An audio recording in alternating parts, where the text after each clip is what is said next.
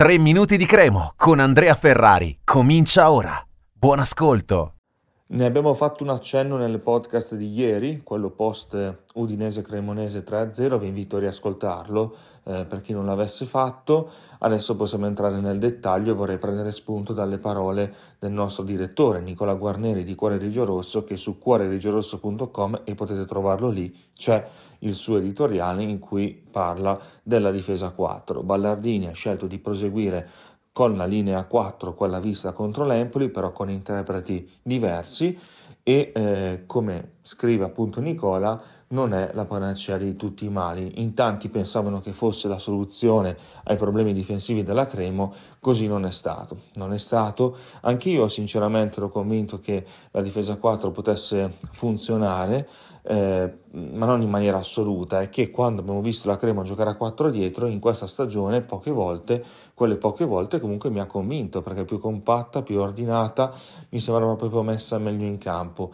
Eh, a Firenze la prima giornata, anche se hai perso, però sappiamo in che modo, eri con l'uomo in meno hai preso autogol all'ultimo secondo, l'andata col Napoli hai perso, però comunque hai fatto bene per 80 minuti, la trasferta pareggiata a Lecce, eh, piuttosto che la partita appunto l'ultima contro l'Empoli, però mh, mm, eh, non è che adesso giocare a 3 o giocare a 4 sia eh, per forza la miglior cosa, no? una delle due dipende da troppi fattori. Anzitutto contro chi sei, quindi le condizioni e il contesto, perché mh, mm, ad esempio contro l'Udinese che giocava eh, 3-5-2 eh, o 3-5-1-1, quello che volete, eh, probabilmente sarebbe stato meglio mettersi a 3 dietro, infatti nella probabile formazione avevamo messo ancora un 3-4-2-1 perché quando una squadra è ben più debole rispetto a quella che si trova di fronte sarebbe più utile da parte della Cremo provare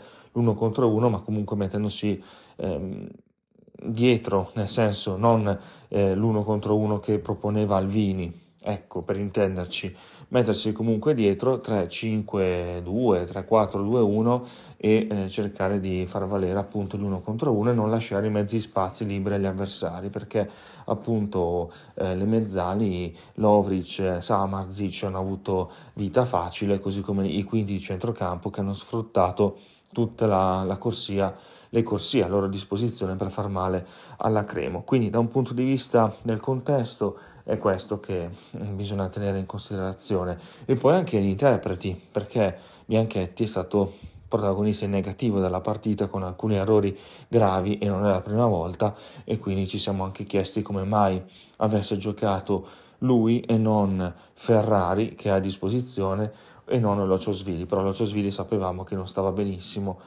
non era stato molto bene dopo la parità contro l'Empoli.